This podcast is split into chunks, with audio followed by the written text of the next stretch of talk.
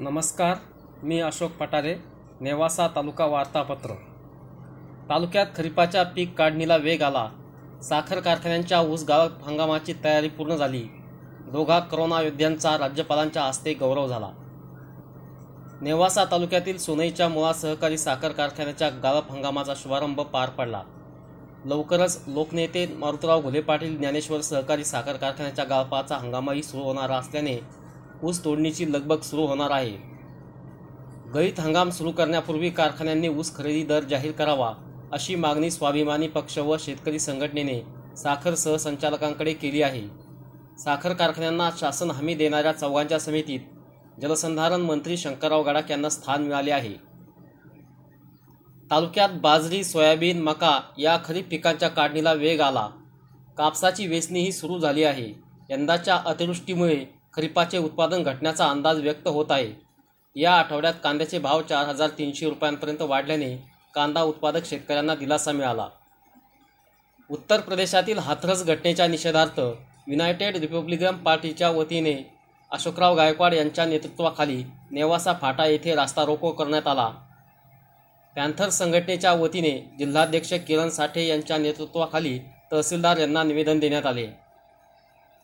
नेवासा तालुक्यात या आठवड्यात करोना संक्रमितांच्या वाढत्या संख्येला काहीसा ब्रेक लागला. संक्रमितांची एकूण संख्या एकवीसशे पन्नास झाली. आठवडाभरात बाधितांच्या संख्या दीडशेने वाढली.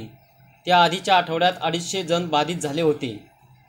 शनी शिंगणापूर कोविड सेंटरमध्ये रॅपिड अँटीजेन चाचण्याची सुविधा सुरू झाली. तालुक्यातील घोडेगाव ग्रामीण रुग्णालयाचे वैद्यकीय अधिकारी डॉक्टर एस बी गुंजाळ व ग्रा प्रयोगशाळा अधिकारी संदीप येळवंडे या दोघांचा कोविड योद्धा म्हणून राज्यपालांच्या हस्ते गौरव झाला.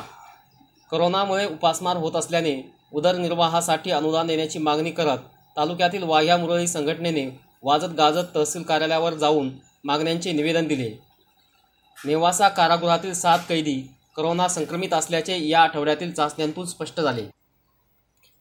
सलाबतपूर ग्रामस्थांवर ओल्या दुष्काळातही पिण्याच्या पाण्यासाठी भटकंतींची वेळ आली आहे. गळणीम योजनेचा पाणीपुरवठा बंद आहेच.